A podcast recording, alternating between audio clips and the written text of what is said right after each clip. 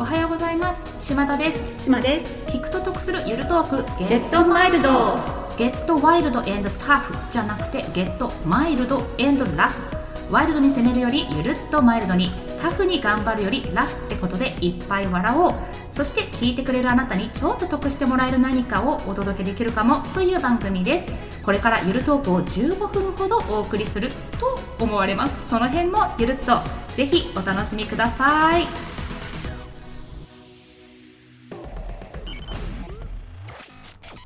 これさっきさこのポッドキャストを収録するのにさ、うん。ネタ出しを2人でやってたじゃない、うんうんうん。その時私爆笑したんだけどさ。そういきなり笑い出したよね。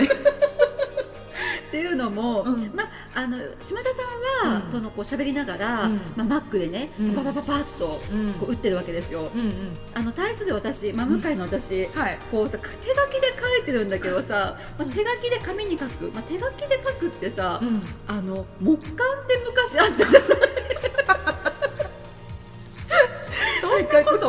だけこうやって書くやつあの時から同じ標識とこの本当何10センチぐらいの距離でさ文明が隔たれてると思ったらさすごい爆笑しちゃってでそんで爆笑したからさ手元がぶれて字がすんごいことになってんのねそんなこと思いもしなかったよも結局さあの手書きでしたものって、うん。今ここですぐにプリントしてシェアできないじゃん、でもタイプしとけば、まあ、パパッとエアドロップしてさお互いのスマホで見るとか、うん。結構便利なことができるから結局ね私は物臭だからそういうことをするんですよ。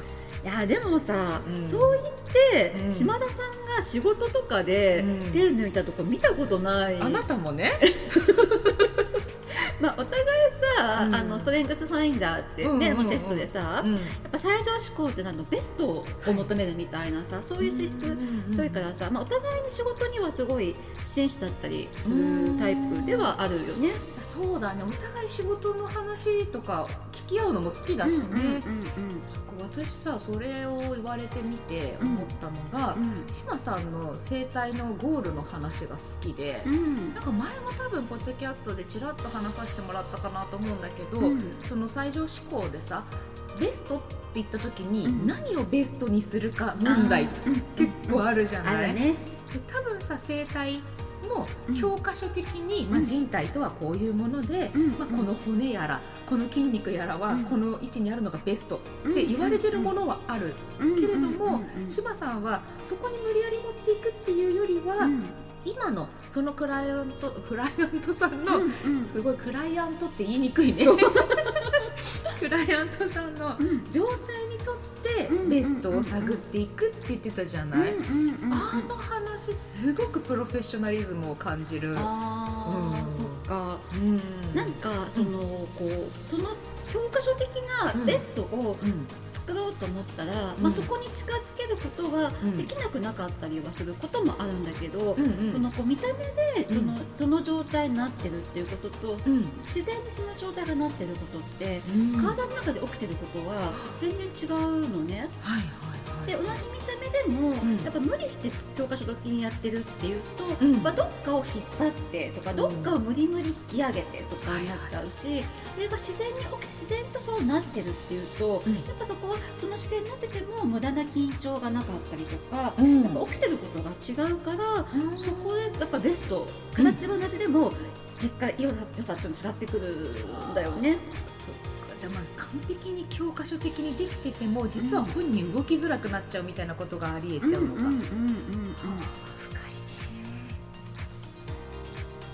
ゆきさんの仕事ではさ、うん。そういうことってなんかある？ねうーん難しいんだけど私はその、まあ、鍵盤楽器を人前で弾かせてもらうんだけどその自分の技術を見せるピアニストとはまたちょっと違うのよね。であくまでデモンストレーションをするっていうのがお仕事だから、うん。やっぱり圧倒的にうまい演奏を聴いてしまうと、うんお客様からするとこれはああいうプロフェッショナルな人が弾く楽器であって、自分がそう楽しむものではないっていうふうに感じさせてしまったら負け、うん。まあ、あのように弾けっていうのも無理なんだけどさ。で多分お客さんもやっぱ弾いてみたいなって思ってもらうのがまずうん一つだったりするんだけど、うん。その後弾きたいなって思った時に、うん。お客様もうん。どういう風に弾けるようになりたいとかあ弾けるようになるための道筋とかを明確に描けた上でだから自分にはこのモデルが必要ですなんてなかなかたどり着かないのよね。そうだね。うだからその具体化をもうまず私がこう描くというか、うんうん。お客様より先に、うん。お客様のちょっと先の未来でこんなことがあったら楽しいんじゃないかなっていうのを想像してお戻しするみたいな、そういう感じのビジョンを描くとかかな、まあなんかそっかうそこでやりすぎないとか、うんうん。本当に何やりたいのかなっていうのを探っていくみたいなことが、うまくはまるといい仕事したって思うかな。そっかそっか。うん。やっぱそこの先を描くのってその世界を知った人じゃないと描けないうんね。でもさプロって何なんだろうねそう思うと。何ができるのがプロなのだろう、ねなんかプロ今さプロとうん。アマチュアの差っていうのがさすごく少なくなってきてる時代だと思うんだよね。え思いますね。ねやっぱこう、なんだろうこうまあこう芸人さんとかでも、やっぱ一般的でも面白い人とかもいたりするじゃない、うんうんうんでもうんうんなんかやっぱさプロって違うなってこう感じさせるものがうんやっぱりある気はするんだよね。それはあるね。まあバラエティとか見てても芸人さんの回しに腕あるなプロだなって思ったりすることって結構あるし、うんその辺は素人で面白い人も、うん。そのレベルで回せるかっていうと何かがちょっと違ってとあかーそうだね。うんうんうんうん。うんそれってさこううん。言っちゃえばそうなっちゃうっていうところもあるからかなと思っていてさ、うんうんうん。それらしい肩書きを名乗っちゃえば、うん。そうなるみたいな。あー肩書きか私今、うん。自分の名刺に載ってる肩書きがうん。スペシャリストなのよ、かっこいい。かっこいいやん。うん。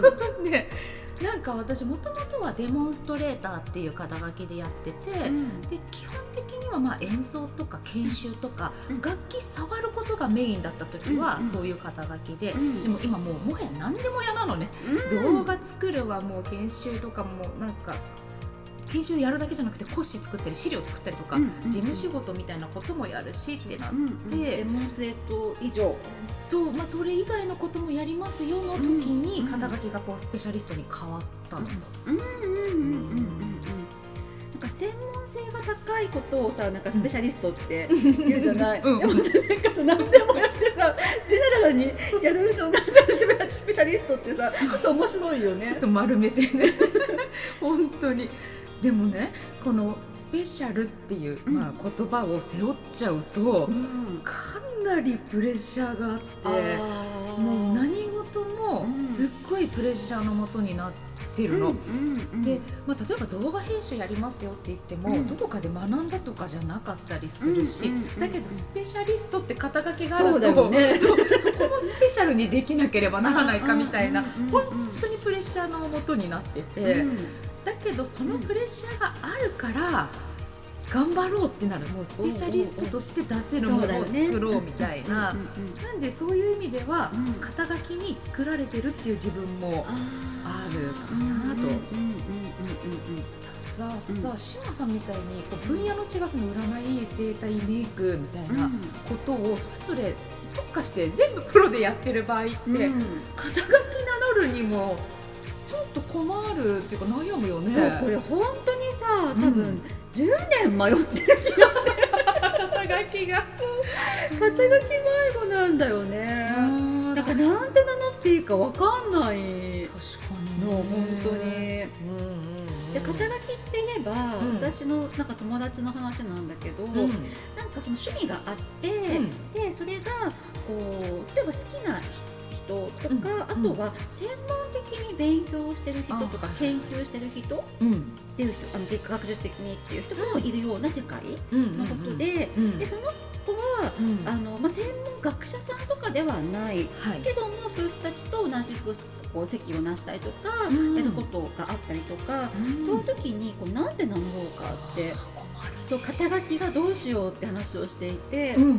その時に出たのが、あのさ平野レミさんいるじゃない、はいはいはい。あの方さそう、うん。料理うん。研究家とかじゃじゃなくて料理愛好家なんだよね、うまい。そう、なんかさ愛好家ってさすごくいいなって、いいね、うんなんか確かに本当にまあドクターみたいなさ、うん。肩書き持ってるプロとはちょっと違うけれども、うん。その方お話聞いてる限りすごい専門的に知ってる感じじゃない、その分野のことを。だし好きだよっていうこともそうだし、うん。まあ、人に伝えるとか、そういう時に、うん。なんかなんだろう盛りすぎず、うんでもちゃんと詳しいよっていうことは伝わるっていうのを言って、すごいうまいよね、うん感動した今、うんうんうん愛好家ねなんかさレミさんもさ、うんその愛好家ゆえの、うんこう愛がほとばしってるさ愛ゆえのさあの料理の感じもさ、はいはいはいはい、いいよね。ただまあしっかりプロだから島さんが使うにはちょっと違うのかもね、本当なんかないかななんかもう募集したい本当。皆さんお待ちしております。整体師占いメイク。全部できます。そんな島さんにどんな肩書きがいいかな。島田さんもさ、うん。ポッドキャストやってて、まあうん YouTube もやってるじゃん。うん。な何かこう名乗りたい肩書きとかってある？ハイパーメディアクリエイタこ